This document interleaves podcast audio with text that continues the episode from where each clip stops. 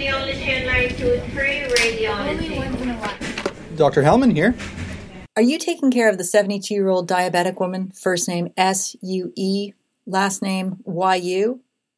Yeah, Sue U, bed 13. I need a CT to rule out a diverticular abscess or perf, please.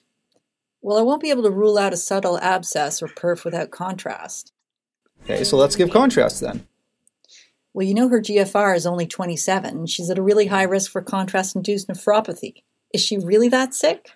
Can't you hold off on the CT until her renal function improves? I wouldn't want you to put this patient into worse renal failure.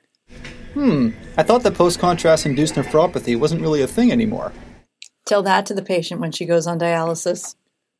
Well, uh, how about I give her some fluid, we give the contrast, and I have her sign a consent to treat form? Fine. Oh, and make sure to hold her metformin for 48 hours, and that she gets her renal function checked right after that.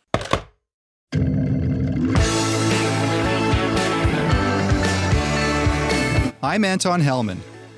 And I'm Teresa Chan. I'm Justin Morgenstern. And I'm Rory Spiegel. And this is the Journal, Journal Jam, Jam Podcast. For the first time on EM Cases, it's my pleasure to welcome onto the Journal Jam show a special guest, fellow podcaster and fomite, who's published a great systematic review on contrast induced nephropathy, the one and only Dr. Lauren Westafer. So pleased we finally got you on the show, Lauren. Welcome to EM Cases. My pleasure. Awesome. So let's go back to the case that started off the podcast. So you've got this 72 year old diabetic woman on metformin who comes into your ED complaining of left lower quadrant pain and fever. Vitals are stable, but she looks pretty sick and she's bumped her lactate a little bit. You highly suspect diverticulitis, and you want to get a CT not only to confirm the diagnosis, but more importantly, to rule out an abscess or a perforation. She hasn't had much to eat or drink in the last 24 hours. Her creatinine is 210, which is up from her baseline creatinine of 180, and her GFR is 27. So before we get into the papers, we need to all be on the same page as to what we're actually talking about. Back in 2015, on episode 61, highlights from the Whistler conference, Anil Chopra reviewed what we knew about contrast induced nephropathy then, and he defined it in the following way one, that it occurs within one to three days of receiving CT contrast. Two, it's a rise in creatinine of 25% or more, or an absolute rise in creatinine of 44. So, Rory, in 2017, what exactly is contrast induced nephropathy, or more correctly, post contrast acute kidney injury, what we'll call PC-AKI or acute kidney injury from now on?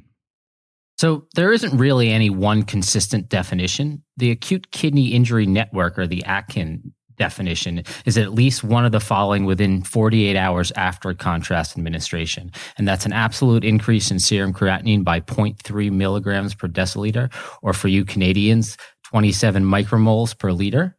Or, or, a relative increase in serum creatinine by at least 50% from baseline, or a urine output which is reduced to less than 0.5 milliliters per kilogram per hour for at least six hours. Wow. So so so far we've got about five different definitions based on what I was talking about in 2015 and what you're talking about now with the acute kidney injury network. Right. And, you know, no one has actually said on this one either. Some people think this definition is too broad and will include too many people. Um, and in fact, if you look at the studies we're going to go over, the definition changes from study to study. Studies have used relative increases by 20, 25, 30, even 50% over pre contrast creatinine levels, while other studies have used absolute increases of 0.2, 0.4, 0.5, or even 1 milligram per deciliter. And to make things even more confusing, the time between the initial creatinine determined and the administration of contrast material also varied to as little as one hour to as much as two weeks. All right, so the bottom line then is that there's a whole bunch of different definitions. So we need to take extra care in interpreting these studies. I mean, it sounds like so many things in medicine. You know, also, I think it's important to understand that most of these definitions are simply lab value cutoffs rather than actual patient things that we care about. Exactly. The definition is a biochemical one. Like you said, it's based on just the lab values, and that's purely disease oriented outcome, which is really not what we want. We really want to get at the patient oriented outcomes. And this definition really doesn't translate into any patient oriented outcomes. Most people don't care if their creatinine is bumped by 0.5 milligrams per deciliter or 44 micromoles per liter for a few days, but they do care about, you know, hemodialysis or death. All right. So all these definitions are kind of confusing. They're all based on lab values instead of real patient oriented outcomes. So let's start to look at the studies. But before we do that, I think to get real perspective on this issue, we need to start at the beginning. Rory, where did the concept of contrast induced nephropathy actually come from? Like, how, how was it born? Yeah, so the CIN's origin story, and it goes all the way back to an article published in 1954 in Acta Medica Scandinavica by Bartels et al. And, and this article describes a 69 year old male that presents with a few months of increasing fatigue and pallor, followed by three to four weeks of left flank pain and fullness. And so he was admitted for a UTI, but during his hospital course, the doctors found albuminuria and an elevated BUN of 81. He underwent an intravenous pyelogram and immediately afterwards experienced two days of anuria. And so at that point, the patient was treated with fluid restriction, a low protein diet, bull glucose and oil emulsion, intravenous glucose, and 1% procaine. Now, shockingly, these treatments were ineffective, and the patient's renal failure worsened, and eventually he was transferred to a center that could perform hemodialysis. So on day 12, the patient underwent 10 hours of dialysis with improvement of his numbers. The team continued to try to introduce a feeding tube without success. Finally, a catheter was inserted into his IVC and glucose was infused through it. But I quote, we dare not continue because the temperature of the patient began to rise. And so this is the story that is the basis of our current concepts of contrast induced nephropathy. Hold on a little bit there, Rory. This is, I, I, don't know whether to laugh or to cry because this guy had a BUN of 81 prior to even getting the contrast and they stuck a catheter in his IVC. But since the publication of this paper, it seems like the incidence of CIN or post contrast AKI has shot up. And the question is, is this because of the contrast? Is it more nephrotoxic for some reason? Or are we just ordering more contrast enhanced CT scans? Or alternatively, are we just looking for this entity? Now, those are some good questions. I mean, it sounds like there's a whole host of confounding variables there. Yeah, and this will be a reoccurring theme during out during this whole podcast. The next article I think we should look at is by Mudge, which was published in Kidney International in 1980, and it's essentially a state of the union of the current status of CIN at the time. And the author goes on to describe a number of case reports, which at the time was the totality of the evidence describing CIN. He describes a total of 284 patients in case series from 1955 to 1980. And the number of these cases that required dialysis or went on to die following their CIN was 54. Wow. So that's 19%. And those are patient oriented outcomes, dialysis, death. That sounds like a big deal to me. Except for it's probably not if you actually look at the type of study. Yeah, remember, this is a collection of case series of patients with the disease in question. And the true denominator here is pretty unclear. So the actual risk of CIN is unknown. An analysis like this will typically overestimate the incident of the events in question because they're highly vulnerable to selection bias. So, to get a better idea of the true incidence of CIN and the subsequent sequelae, let's look at some more recent observational cohorts, okay? All right. So these observational cohorts. there's actually a ton of this type of study, but let's just look at a few of them so we can get a sense for what this type of data can tell us. So the, the first paper we'll look at is by Sandstede. It's in the European Journal of Radiology in 2007. And this is a prospective cohort. They looked at 100 consecutive adult patients who had chronic renal failure. So they had to have a creatinine greater than 97 in, in our units or 1.1 milligram per deciliter, or you had to have an EGFR of less than 90 mill, milliliters per minute. And all of these patients were undergoing a contrast enhanced CT scan. And looking at these patients, the mean creatinine actually went down. So it started at 123 micromoles per liter and went down to 114. But three patients out of 100, so 3%, developed what the authors defined as contrast induced nephropathy by day three. Now, the good news is all three resolved by day seven without needing any kind of intervention. So, in contrast to the previous study we talked about with a 19% death or dialysis rate, only 3% developed bad looking lab values, which all resolved without dialysis or anything else. So, how can we account for that huge difference, Justin? Yeah, so this is an important EBM kind of concept. And I know that always sounds scary, but this is actually really simple. One study was a case series and the other was a prospective observational trial. And how are those different?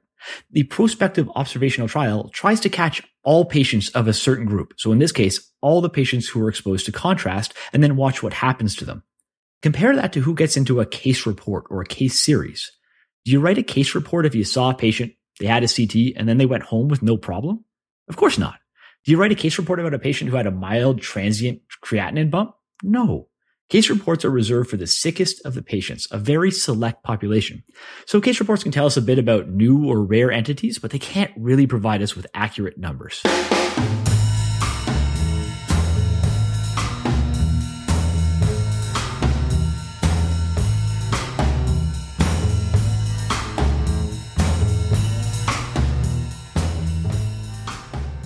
So, our next study is by Schmalfuss et al., and this was published in the International Journal of Cardiology. Um, and it was pretty similar to the following study. It was also a prospective cohort, only this time they looked at 876 patients who were undergoing CT angiography. They excluded patients if they had type 1 diabetes, weren't able to discontinue their metformin on the day prior to the CT, or had a creatinine over 150 micromoles per liter or 1.7 milligrams per deciliter for cardiac CTA, or 176 micromoles per liter or 2 milligrams per deciliter for peripheral or abdominal CTA. And the mean creatinine in this study was unchanged, and only 1.6% of patients met their definition of contrast induced nephropathy. So, Lauren, are there any other examples of studies that show a similar rate of, of contrast induced nephropathy or PC-AKI? Yeah, yes, sir, there are. So, uh, one was the Connect study. It's from 2010 and it was a retrospective sort of registry study and it showed about that same rate. So 2.6% overall rate of what they called contrast induced nephropathy in patients who received iso-osmolar contrast. And what they found is that there was no change in the mean creatinine before and after the contrast. It was 150 micromoles or 1.3 milligrams per deciliter before and after uh, they received the contrast, which is again, very common in these types of studies is that there's really no change in the uh, the serum creatinine or the GFR. And this was an interesting study just because it did look at those who were deemed to be at risk for CIN, so people that had GFRs less than 60 or diabetes or uh, were on nephrotoxic agents. So it specifically tried to catch that group and really didn't find much of anything. All right, so. We've talked about these three fairly recent studies. Who wants to take a stab at summarizing the takeaway points from them? So I'll tell you, I'll, I'll try here. Reading not just these three, but all the observational data that I could find, I sort of have four big takeaways here. First of all, the overall rate of acute kidney injury is a lot lower than we saw in those case series. It seems to be between maybe two and 3%. Although the honest truth is we can control that number a lot in an observational trial by deciding who gets into the trial. I actually think that these numbers are probably still going to be a lot higher than what we would see in real practice. And part of that is because to get into these studies, you had to have a repeat creatinine drawn in the days after your CT scan. But do you order a repeat creatinine on every young patient with an appy that you scan? I definitely don't. So really, these tend to only be patients who are sicker, patients who are going to be admitted to the hospital. So I think in general practice, our numbers are probably even lower than this. Now, another point that kept coming up in these studies is that overall, the mean creatinine seems to remain unchanged. That's, I find that very interesting. Why are we only focusing on the few patients that had a bump in their creatinine when overall the creatinine levels don't seem to change? What about the ones where the creatinine actually decreased? Would we say that contrast is helping their kidneys? Or are we just looking at normal fluctuations in, in kidney function that happen on a day to day basis, especially in sick patients? But then to wrap it up, the million dollar question about these studies is, what would have happened to these patients if we hadn't given them contrast? With no control, there's no way that we can know. Yeah, if you remember your internal medicine and surgical rotations in residency, they're they're kind of a far distant memory for me now.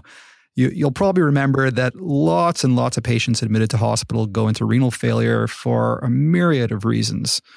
And this is exactly why uncontrolled studies like the ones we've been talking about can't really distinguish those patients who would have gone into renal failure for whatever reason versus those that go into renal failure because of, of the contrast. Yeah, so the next study really illustrates this point nicely. And it might be my favorite study of this journal jam. And it was published in American Journal of Roentgenology in 2008. And like the previous study, this was a retrospective chart review and it enrolled 32,161 patients. Only the, the key concept here is these were patients who did not receive contrast material. They had tried to pick up all patients who had a creatinine measured on five consecutive days over a 10 year period. And the interesting part is the distribution of creatinines was very similar to the cohorts we just discussed that established the existence of CIN. Depending on the definition you use, the rate of AKI was about 10 to 15%. And depending on the definition you used, it ranged widely. For example, if you used a relative change, the patients with a low serum creatinine initially were more likely to develop AKI. But if you use an absolute increase in serum creatinine, the patients who had a high level of baseline serum creatinine were more likely to develop AKI. And I think that, and I think that's really worth emphasizing, Rory, because that's going to come up over and over in these studies. If you have a high creatinine, a bump of 0.5 or 44 in, in my units really isn't that much, and we should expect it.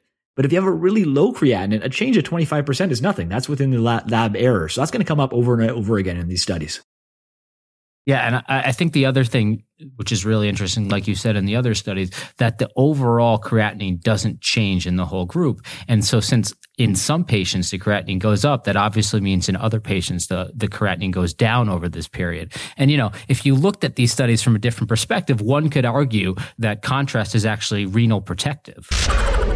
But the important part to note from this study is that if these patients had been given contrast, they surely would have been called CIN. And it's impossible to know whether the contrast is at fault unless we had a control group. Absolutely agree, Rory. Control groups are essential because they offer some kind of reference from which we can judge these, these changes in renal functions. So we really want to know if the changes in creatinine that we're seeing in patients who were given contrast are any different from the changes in creatinine in a group of patients who is similar in every other respect, except for did not get contrast. And really the ideal way to do this would be to get do a prospective randomized control trial that we all know, these RCTs, but actually, there are no RCTs out there to help us answer this question. So instead, we have to settle for observational studies, which are a little bit less uh, than ideal for getting to the bottom of this question. All right. So to drive home that point, then controls are important. You know, without controls to compare against, we don't really have any context for the numbers that we're seeing. So let's move on to the trials that do have controls. Um, again, there are tons of these studies. So we just picked a few to illustrate the issues surrounding these types of studies. Uh, Lauren, do you want to kick us off?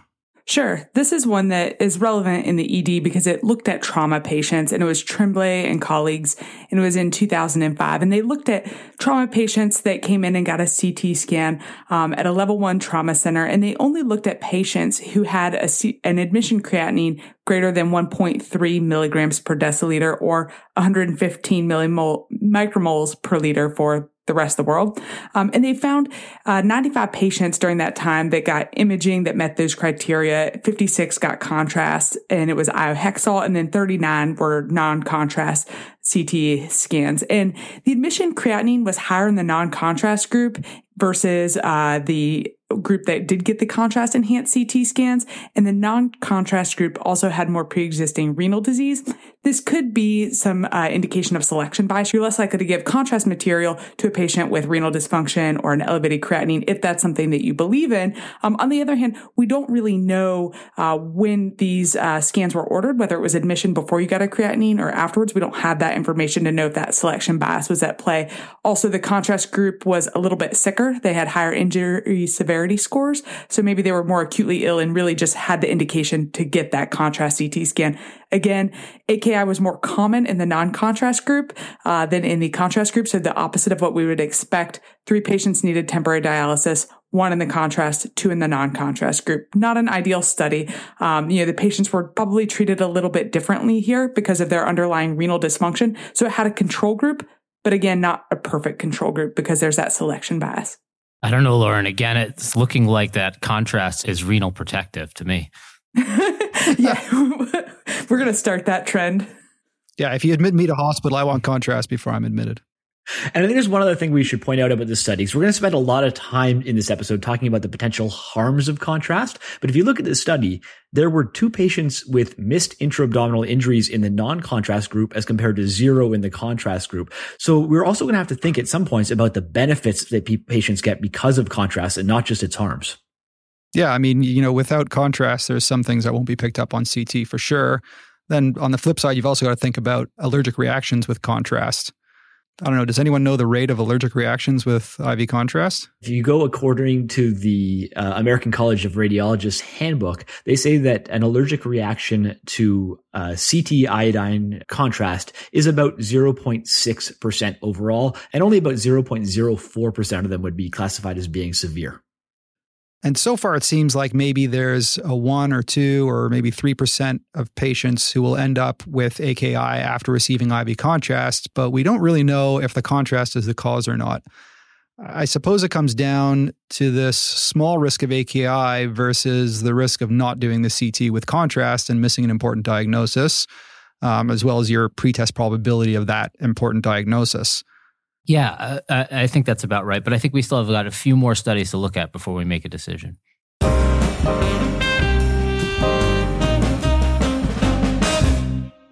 All right, so I guess I can jump in with the next one here. The next one up would be by Olicki uh, et al. It's in the Journal of Neurology, Neurosurgery, and Psychiatry.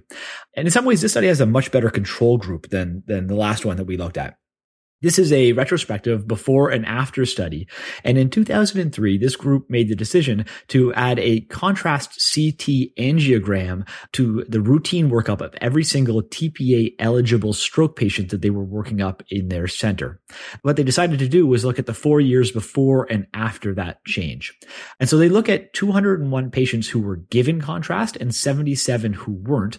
Bottom line is we have a reasonably good control, group because both of these groups of patients we we would expect to look very similar. They're both stroke patients potentially eligible for TPA. Now it was a little bit weird because over just eight years, this site used six different kinds of contrast, uh, but they were all in the same class of contrasts. And like the other studies, adding the contrast had no real effect on the creatinine level. It actually went down a little bit in the group given contrast and the patients who weren't given contrast actually saw a little bump in their creatinine. So overall, there was no difference in what the authors defined as acute kidney injury between the two groups. It was 3% with contrast and 4% without contrast. Yeah, and in this study, the baseline characteristics, sure, they were relatively similar uh, between the groups in this study, but they did look at six different contrasts, which you said is, again, kind of weird, and maybe that throws a wrench in things. Yeah, I mean, that begs the question are all dyes the same? Justin? Oh, so you had to ask me, eh? So, so this topic could definitely get a little bit complex, and I can't pronounce half the names of these dyes, but I'll try a really quick summary for us. So, I think that the simplest answer from all my reading is that most of these dyes seem to have the exact same effect, but there are two that stood out as being potentially worse, and those are iohexol and ioxaglate. And at the most basic level, there seem to be three big groups of contrasts. The, the first group is the high osmolar contrast. These are the older, older ones, and they had really high osmol load. So the normal serum osmolality is about 290, whereas these were all higher than 1500. The newer uh, contrasts are all low osmolar contrasts, and this is the biggest group by far. This is what we're probably all using most of the time. And then in in recent years, there was a, a new dye added. This is called an isoosmolar contrast. So it's actually 290 osmoles per liter, same as the serum, and that just has one dye in it. It's iodixanol. And the the idea is if you give patients less osmoles to deal with, that's less work that the kidneys have to do, and that should be easier on the kidneys. Now, I think there's really only two things that we really need to know from the evidence. Uh, and the first one is that this newest dye, this isoosmolar dye, has been compared in a bunch of RCTs to the low osmolar dyes, and there seem to be identical outcomes. It doesn't seem to do any better. And the second thing that we uh, need to know is that there's been a bunch of RCTs comparing the different types of low osmolar dyes. And even though we generally just talk about contrast, contrast induced nephropathy, as if all contrasts are the same, it does actually look like two are worse than others. So I know this is already way more than any emergency doctor would ever want to know about dyes, but let me just mention one study. There's a network meta-analysis that was done by Biondi-Zoccai et al. in the International Journal of Cardiology, and it was looking at 42 different RCTs uh, and comparing these different low osmolar contrast. And in 10,000 uh, patients, the rate of CIN was about 6% across the board, except with iohexol and ioxaglate where it was 11% statistically and pro- almost certainly clinically uh, significantly worse. So we're going to get back to talking about contrast in general, but we might want to pay attention to the type of dye that we're using in our hospitals.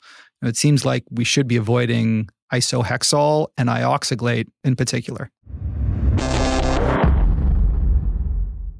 Yeah, so the next study we're going to look at is by Heller et al. in the Western Journal of Emergency Medicine, published in 2016. And this was another retrospective chart review, and they looked at all adult patients who were admitted to the hospital who had a creatinine drawn in the emergency department, and it had to be less than 141 micromoles per liter or 1.6 milligrams per deciliter. And they had to have at least one repeat creatinine measured over the next 96 hours. Now, Overall, there were 6,954 patients in the contrast group and only 909 in the non-contrast group.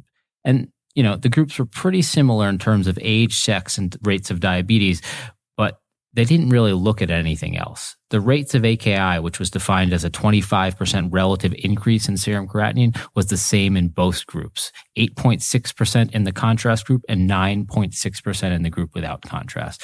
Mortality was also the same at about 1.5% in each group. 16 patients needed dialysis, all of which were in the contrast group, but they all had reasons other than the contrast that they might have required dialysis, such as aortic repairs, CABG, sepsis, etc. So again, we see no difference in the rates of contrast-induced nephropathy, but there's a great deal of potential bias related to the retrospective nature and the non-randomized selection of the control group.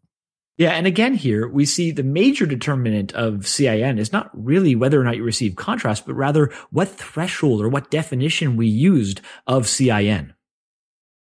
All right, I think I understand this. So, coming back to the problem of a variety of definitions and cutoff lab values that we were talking about at the top of the podcast, there, there's a reasonable possibility that the AKI seen in these studies had nothing to do with the contrast itself, but instead to do with how they defined contrast induced nephropathy.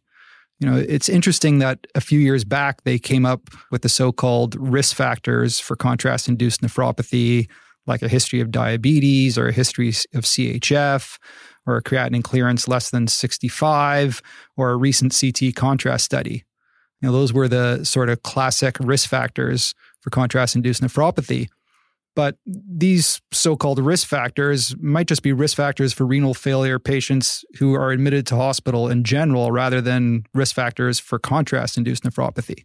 Right. I mean, this is this is almost like a self fulfilling prophecy, right? I mean, these are these are the exact risk factors that would make you at risk for acute kidney injury when you were admitted to the hospital in the first place.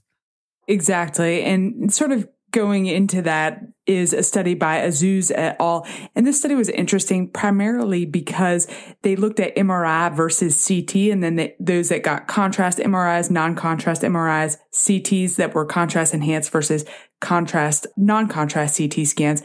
And the, the bottom line here is that the rate of contrast induced nephropathy or AKI afterwards was the same in the MRI groups as it was in the CT groups. So again, it may not be specifically about the contrast, but about something else going on in these studies. And here it was 716 patients and they actually only found a whopping three patients out of those that had the definition of uh, CIN when it was defined as the 0.5 milligram per deciliter rise or 44 micromole per liter rise. And they found again that that rate increased when they used the relative, the 25% relative increase. So again, it's interesting. If you, you know, save this patient's kidneys and get an MRI, it may not actually be saving their kidneys at all because they may just have been predisposed to get an AKI in general. It's the magnets. It's got to be the magnets. Definitely. The contrast actually helped them. This really is interesting because the whole strategy of using an alternative imaging modality when you decide that the patient's at risk and shouldn't get IV CT contrast, you know, it doesn't really make sense based on on this study uh, because, like you said, those who got MRI also had the same rate of AKI. You know, it kind of turns on its head the whole idea of choosing a different modality if someone is at risk for contrast induced nephropathy. Exactly. This study is also sort of worth mentioning from one other point, and it's that everyone got follow up creatinines in this study versus just those that got hospitalized. Um, in most of the studies on acute kidney injury, you just happen to include those that have the follow up creatinine at 48 or 72 hours. So they tend to be the hospitalized patients that are going to get sick anyways. Here, they went to actually went to people's houses and got uh, their creatinines there um, or followed them up in the office. And so everyone got a follow up creatinine. It wasn't as mu- there wasn't as much selection bias at play. But again, they weren't randomized.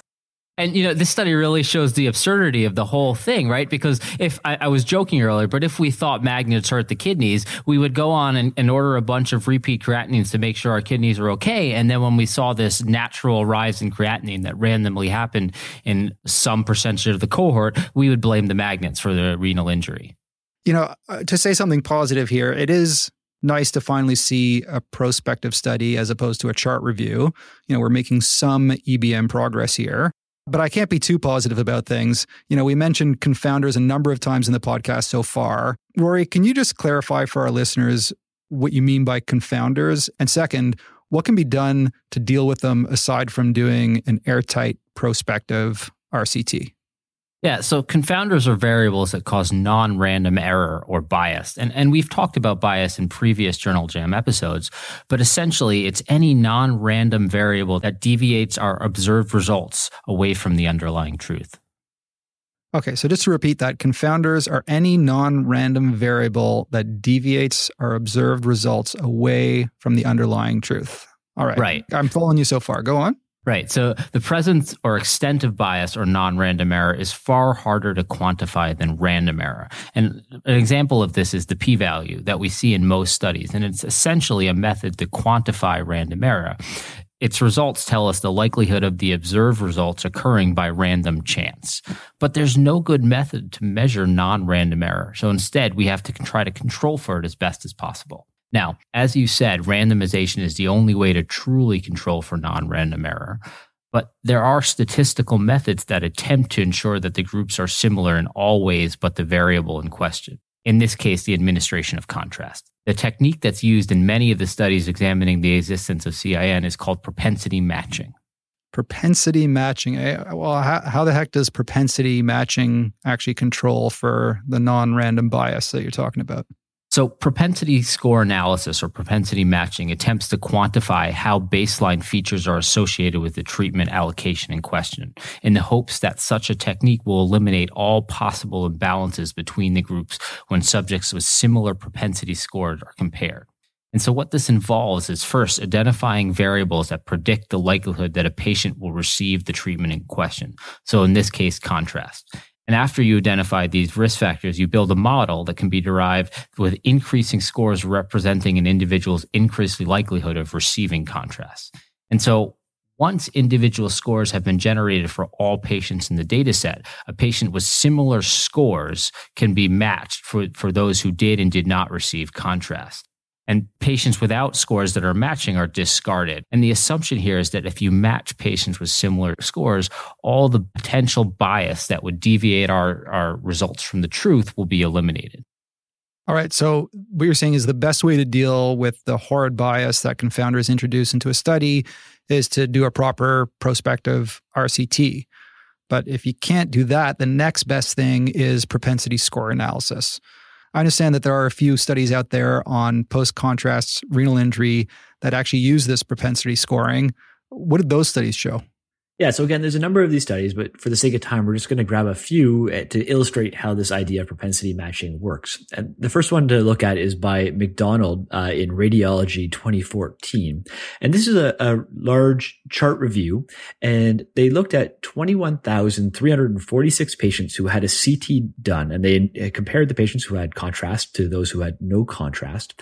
Now, like a lot of the studies above, to get into the study, you had to have a creatinine measured both in the 24 hours hours before your CT scan, and then sometime in the, the period 24 to 72 hours after the scan. And they used a chart to gather a lot of data on these uh, patients. And using that data, they matched patients one to one based on one of these propensity scores that Rory was just telling us about. So in the end, they have two different groups one group that received contrast, one group that didn't, and each patient should have a matched patient in the opposite group that should be very similar in terms of everything else that the authors could think about. Now, they used a more traditional definition of contrast induced nephropathy, not the AKIN definitions, because they raise an important point. If you use the really low cutoff, uh, just a 25% increase in creatinine, you catch a lot of people. And they tell us that they think that that definition is probably not specific enough. You get a lot of false positives. So they look specifically at a 44 micromole per liter or a 0.5 milligram per deciliter increase to be defined as CIN. And overall, the rate of acute kidney injury was 5%, and it was the same whether or not you got contrast. And again, we don't really want to focus on these disease oriented outcomes. So looking at patient oriented outcomes, they were also exactly the same. Emergent dialysis was the same in both groups. Mortality, it was also the same between both groups. Now, there was one other little thing about this study that I found really interesting. There was a group within this study, 4,000 patients or so, that both had a contrast study and a non-contrast study that were at least 14 days apart from each other. So they were able to act as their own controls. And again, there was no difference between when they got the contrast and when they didn't get the contrast in whether they were going to develop CIN or not.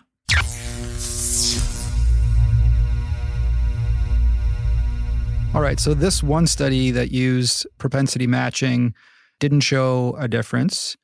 Are there any other studies that use this propensity matching? Yeah, so the next one is by Davenport and all, and it was published in Radiology in 2013. And this again is a retrospective chart review, and they took over 10,000 patients who had a contrast enhanced CT and matched them with patients who underwent a non contrast CT.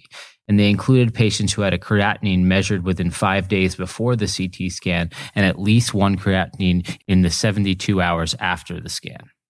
And their primary outcome overall was the rate of acute kidney injury, which was exactly the same in both groups, about 8%. Now, they do report a subgroup, which was the patients with a baseline creatinine of greater than 141 micromoles per liter or 1.6 milligrams per deciliter. And in this group, they noted an increase in acute kidney injury in the patients that received contrast. And it was 26% versus 20%. And they cite a p value of 0.03.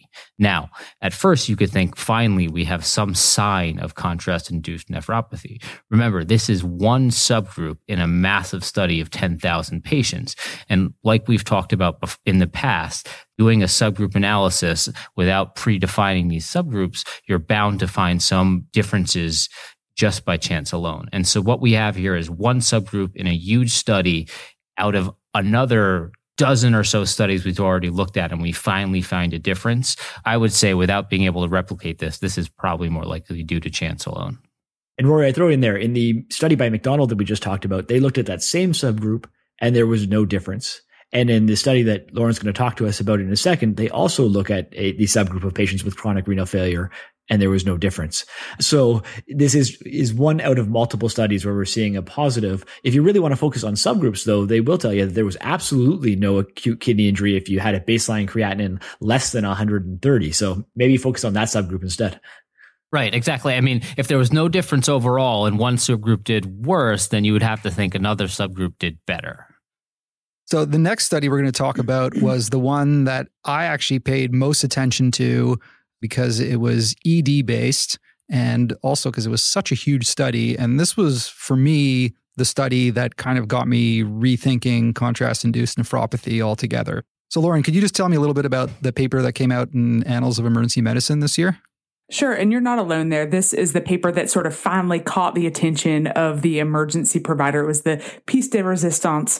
Um, it was a huge chart review study. Almost 18,000 adult emergency department patients were included. And they included patients that similarly to prior studies, they got two creatinine measurements, one before the CT scan and at least one 48 to 72 hours later. So again, a little bit of selection bias here.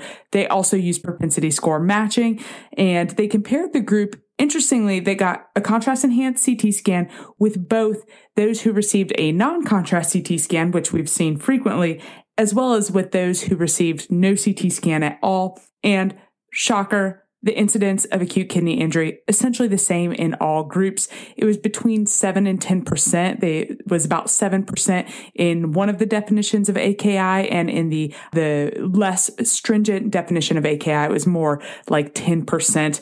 A uh, few people got dialysis. It was 0.5% and then 0.1% had a kidney transplant. Patient oriented outcomes but again, contrast didn't seem to make a difference in any of those patient oriented outcomes. So this, we like this article a lot, I think, as emergency providers because it's the strongest ED based data that we have. But again, even though they had pretty strong methods used for city score matching, it is a retrospective study and it is a single institution.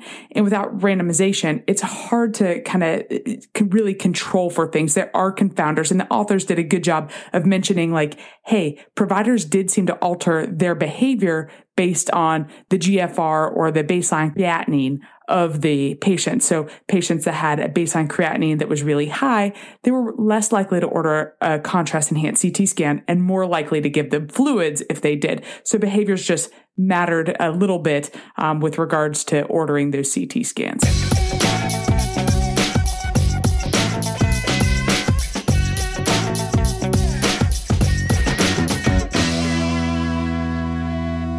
so far, we've been talking about individual studies, and none of which have been randomized control trials.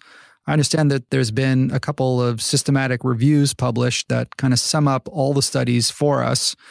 And we're fortunate enough to have the author of one of these studies with us on the Journal Jam podcast, Lauren. This is great. So, Lauren, could you give us the insider's take on the systematic review that recently got published uh, in the Annals of Emergency Medicine? Sure. The inside take is in my emergency department, we have to sign consent for contrast enhanced CT scans on anybody with a GFR less than 60. So even if their GFR is 59, I have to walk over to CT and sign consent, or my residents do more commonly. And according to the American College of Radiology, that's not even the range in which we should be worried about renal injury. They call that maybe less than 30 as the GFR if you really want to worry about a specific number. And it gets kind of cumbersome. So it didn't really match up with a lot of the studies that I read. So I, I just wanted to look into it a little bit more. So we did this systematic review meta analysis and we looked specifically at sort of what would matter in the emergency department. So CT scans, not procedural stuff, and looked at groups that had a control group. So contrast enhanced CT scans to those that compared them to non-contrast CT scans, and we included 26 studies. Unfortunately, all of them were observational, uh, disappointing, but what we had to work with. And what we wanted to know is incidence of AKI, which is what is always reported, but also the patient-oriented stuff, so the need for renal replacement therapy or hemodialysis, and also death. And unsurprisingly, like all the other studies, we found no difference between the groups. And we even tried to parse these out um, in some subgroup analyses that we specified a priori. Like, did it matter what type of contrast they used, whether it was low osmolar or isoosmolar? It didn't. What population the patient was, whether it's an ED or ICU or trauma patient, also didn't matter or which definition of AKI did they use? And really, that didn't matter either very much. Not super high quality evidence because, you know, it's only as good as the studies we included, which were retrospective, oftentimes some perspective, but all observational. But it gave us a little bit of insight into sort of the breadth of literature that's out there. Again, showing that at least the way we order CT scans, contrast doesn't really seem to make a difference in AKI. It's probably something else.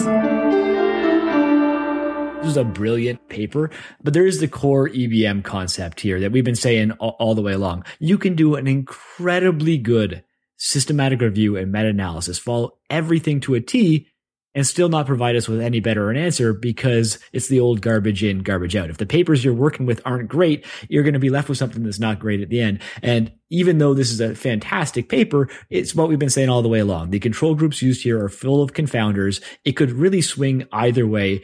I think this data is equally likely to show us that contrast is protective to our kidneys as it is to be harmful. It's really, really hard to say just because it's so hard to say which patients are getting into each of these groups.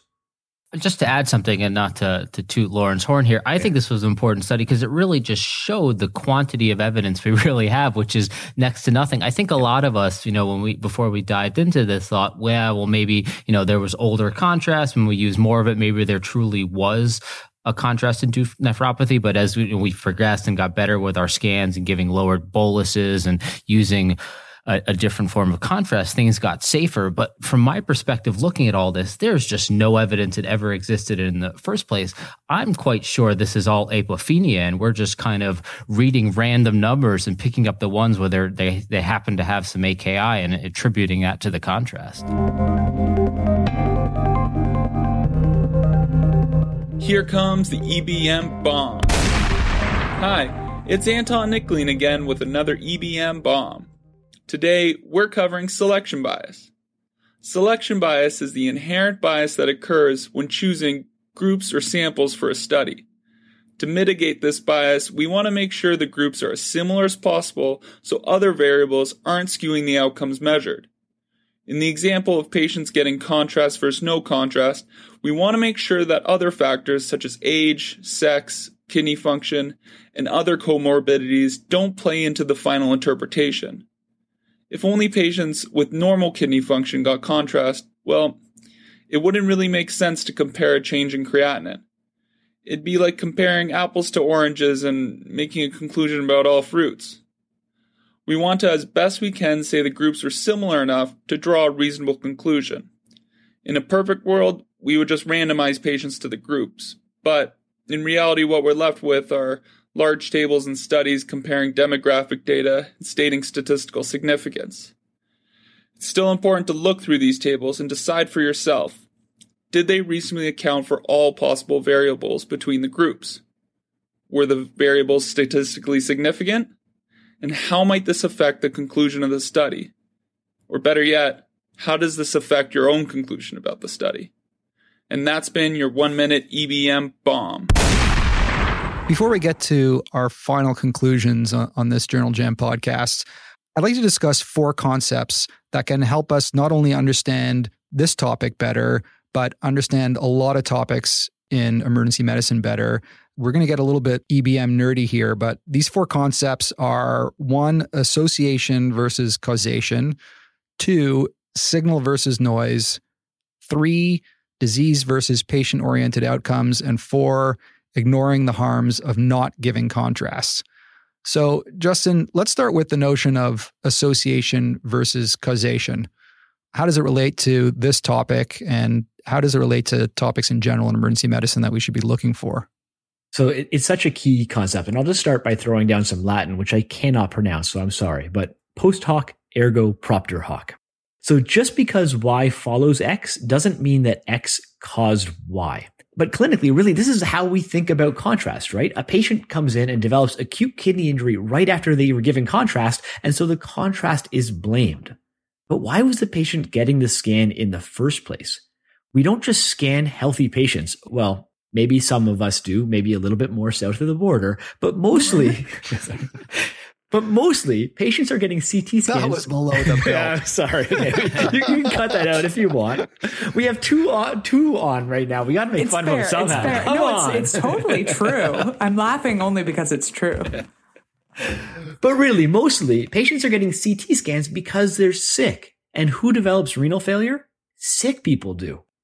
And this is why there is a shift away from the term contrast induced nephropathy, because contrast induced nephropathy, it assumes implicitly that the contrast is what's at fault. But there are so many other things that could be contributing to that acute kidney injury. It could be their shock, the patient's sepsis, maybe the medications that we're giving them or surgery, so many different things. All we know is that some people develop acute kidney injury after being given contrast. Because all the studies are observational, we really can only comment that there's an association, cannot say anything about causation. So really shouldn't even be saying anything about contrast induced because we don't know what's causing it.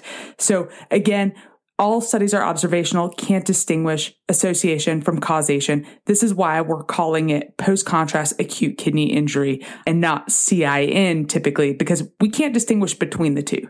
Right. And I think we should point out that in most of these studies, there isn't even an association. The rate of kidney injury was the same whether or not you got contrast. Now, in order to sort this out, we really need an RCT. We really want two groups of patients that are identical in all respects except whether they were given contrast. That's really the only way we're going to know for sure. So that leads us to the next discussion point. When we're picking out these few patients that have elevated creatinines, are we seeing signal or noise? Yeah, imagine you took a thousand patients and measured their creatinine every day for a week.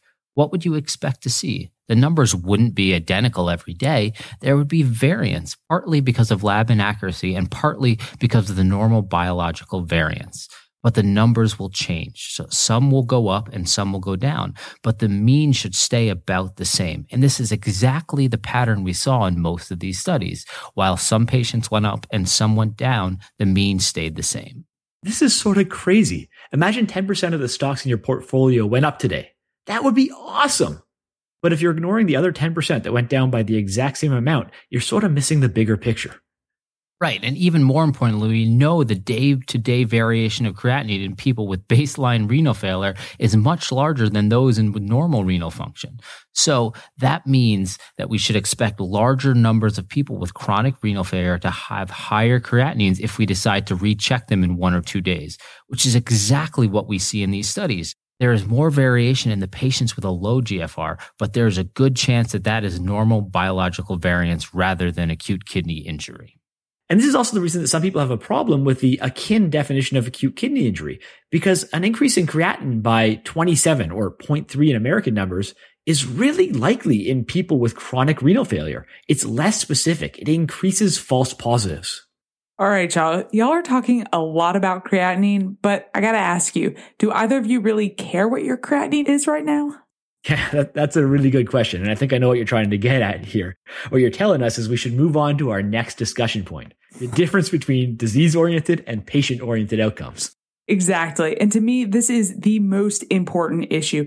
And when we talk about contrast, we are almost always talking about changes in creatinine or changes in GFR.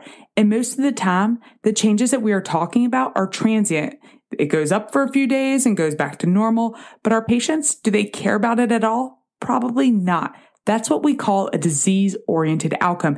It looks at physiologic or surrogate markers of disease like a lab value that the patient will probably never, ever, ever notice. What we really should be talking about are the patient oriented outcomes, things that will change the length or quality of a patient's life, which is theoretically why we all went to med school. Yeah, and this is tricky. We said that most studies didn't show an association between contrast and acute kidney injury, but that the control groups were flawed. And the same is to be said for the patient oriented outcome. Things like death or dialysis. The numbers are similar whether or not you got contrast. But again, there are too many problems with the data to say that contrast doesn't cause these issues for sure. But I think there is one thing that we can say pretty definitively. If there is an increase, it's small. I think the numbers from the Hinson paper are the best for our purpose because it was an emergency department cohort. And in this study, 2 to 4% had chronic kidney disease at six months. 0.5% had dialysis and 0.1% had a kidney transplant. Now, these were the same in both groups, but even if you decide to blame the contrast, which I'm not sure you would, the chance of a true patient oriented harm is very, very low. And to round out discussion, we can't talk about the harms of contrast without considering its benefits or the harms of not using it. And the honest truth is, I can't get any great numbers here, but we use contrast for a reason. And in the Tremblay study, as I mentioned, there were two patients who had missed intra-abdominal injuries after trauma in the non-contrast group and zero in the contrast group. So if we avoid contrast and miss stuff, we aren't helping our patients.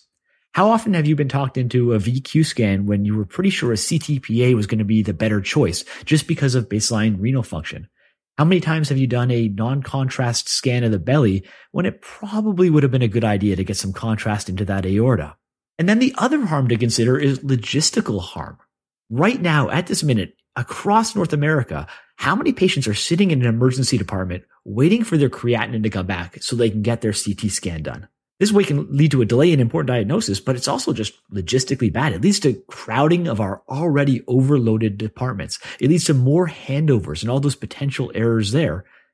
So although it's possible, maybe even plausible, that contrast could cause acute kidney injury, the evidence really isn't there to support that claim. And if it does occur, true patient oriented harms are rare, and we seem to almost never talk about the balance, the benefits of contrast.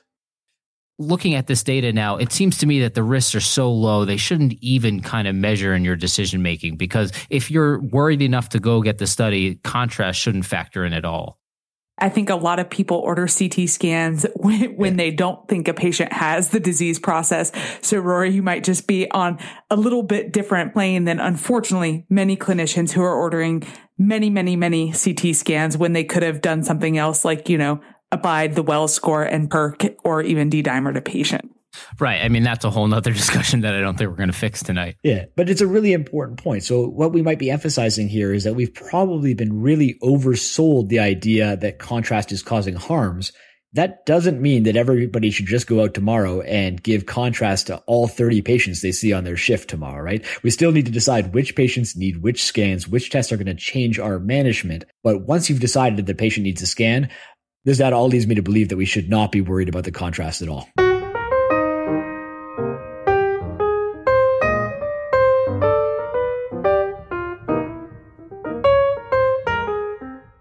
Right, so we've gone through all the studies on whether or not CT contrast causes acute kidney injury, and the take home message seems to be that while there may or may not be a very weak association, there certainly is no good evidence for causation. Um, a small percentage of patients will end up with AKI after getting IV contrast for a variety of other reasons, probably not related to the contrast. So then we have a few questions that remain. First is when should we not do a scan on patients with renal dysfunction in the ED? Second is what should we tell patients if we think the scan should be done? And thirdly, is there anything worth doing to try to prevent acute kidney injury, like giving fluids or NAC or bicarb or whatever, or holding the patient's metformin, for example? So let's start off with that first question is, Yeah. you know, when should we not do a scan on patients with renal dysfunction in the ED? I'm, I'm going to take this one because it's the easiest out of the three questions to answer. Um, and I think it's it's pretty simple. When the patient doesn't need a scan, they shouldn't get a scan. But if they do need a CAT scan with contrast, I don't think renal dysfunction should factor into your decision. Rory took the words out of my mouth. I give the same answer. Agreed. No matter how bad their kidney dysfunction is, eh? If the patient needs contrast to make the diagnosis, if you're thinking about an aorta, if you're thinking about something important, you give them contrast. It doesn't matter what their renal function is. All right. So we're all in agreement about that. Then the second question is what should we tell patients if we think the scan should be done when, you know, they have to sign this piece of paper in some departments or the radiologist is saying that they have to watch out for acute kidney injury or telling them to stop their metformin, et cetera. What should we tell patients, Justin? Yeah, so this one's always a little bit trickier, but overall, this is probably the most important thing to come up with a, a good script because we know this is going to be new and we know that people have been talking about contrast as a very big issue for a long time.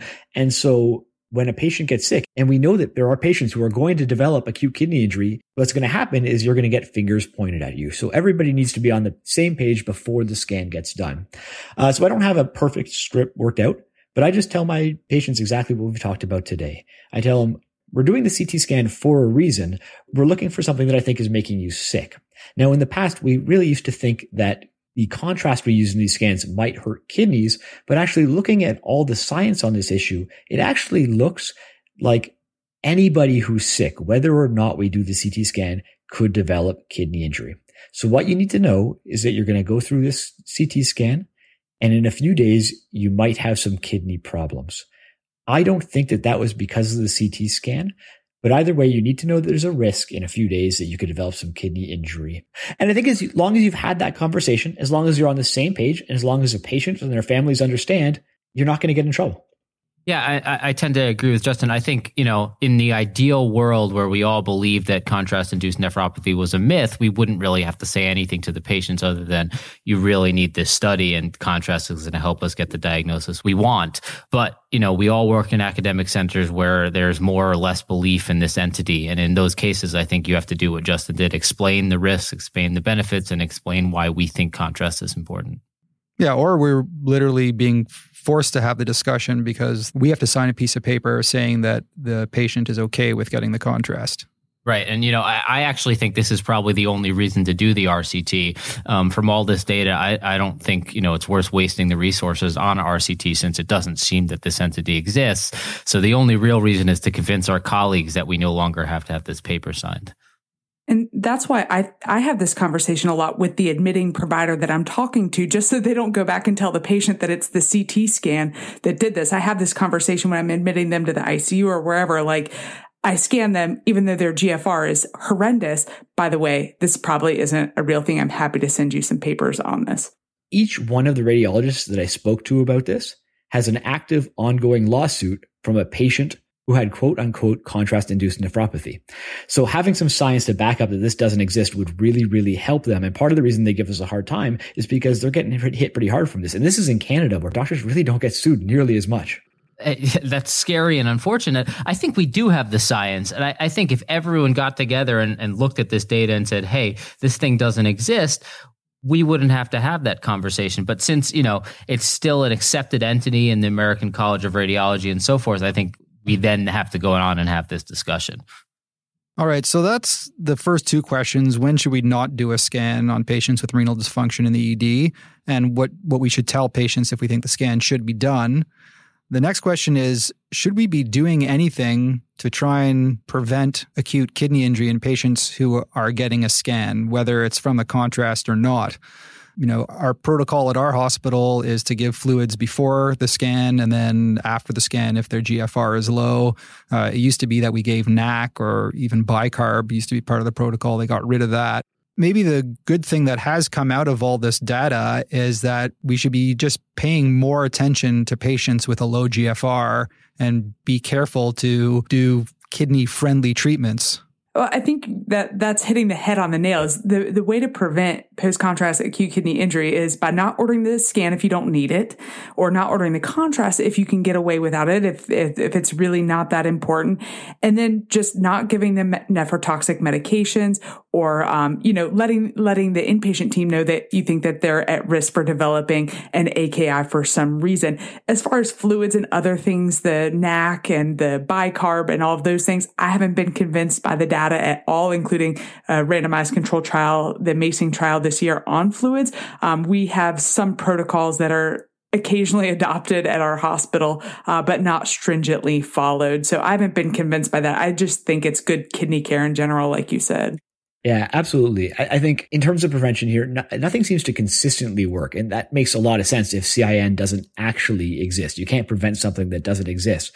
But I'd actually take a step, step back and maybe take this even further. I, I think our focus on contrast is doing a disservice to our patients because really all these studies told us that every single one of these patients was at risk of acute kidney injury. So why are we only focusing on the patients who are getting contrast? That doesn't make any sense all of these patients are at risk. So I think this data reminds us we need to take the kidneys seriously. And whether or not you're getting contrast, these patients are at risk. And maybe these patients need to have their fluids assessed, whether the fluids are going to help or not, assess their fluid level, assess whether they're on nephrotoxic medications. If metformin's a problem with contrast, well, guess what? It's going to be a problem with all these patients, not just with contrast. Now we could come back to that in an issue. Contrast or not, the issue seems to be there. And I, and I think making a contrast specific policy is a little bit silly. I think when you're chasing a ghost, no matter what you randomize patients into, you're not going to find a difference because the entity you're trying to prevent doesn't even exist. I would go a step farther and say you might actually be hurting some patients. I, you know, kidneys don't always like 200 to 300 milliliters of normal saline an hour, um, where you can quite quickly get someone fluid overloaded. So I would say in some cases you might actually be doing harm in an attempt to prevent damage. Justin, you had mentioned metformin. You know, part of my hospital's protocol for giving IV contrast is to hold the metformin for a couple of days after the CT, um, as well as checking the patient's renal function a couple of days later. Uh, when it comes to holding the metformin, why do they suggest this? I mean, what's the evidence for holding it in terms of patient outcomes? Yeah, so I thought this is a common misconception. What we tend to think about is that we're holding the metformin to protect the kidneys. But metformin does not contribute to acute kidney injury or CIN. Direct quote from the American College of Radiologies, patients taking metformin are not at higher risk than other patients for post-contrast acute kidney injury. So really the only reason we're telling patients to hold their metformin is because we're concerned about this thing called metformin induced lactic acidosis. Now we could really get into the weeds here. This actually might be a good topic for another journal jam because depending on who you talk to, it's not even clear whether that is an entity that exists. This is sounding awfully similar to contrast induced nephropathy. Yeah. Yeah. So the, the idea overall is metformin is bad if you are in acute renal failure because you don't want it to build up in your system. It might cause lactic acidosis. Again, I actually don't think that that's the truth. But if you really want to understand it, it's not for the kidneys themselves. It's not going to make the creatinine go higher, which brings me back to my previous point if metformin is bad in a patient who's getting contrast, it's also bad in any of these sick patients who are going to get admitted to hospital because they're all at risk of the exact same acute kidney injury. All right. So I guess suffice to say with metformin that it really has nothing to do with the contrast induced nephropathy. It may, although we're not sure about the evidence, induce lactic acidosis. Um, and so for now, it's probably wise to hold the metformin in really any patient who has poor renal function that's going to be admitted to hospital from your ED.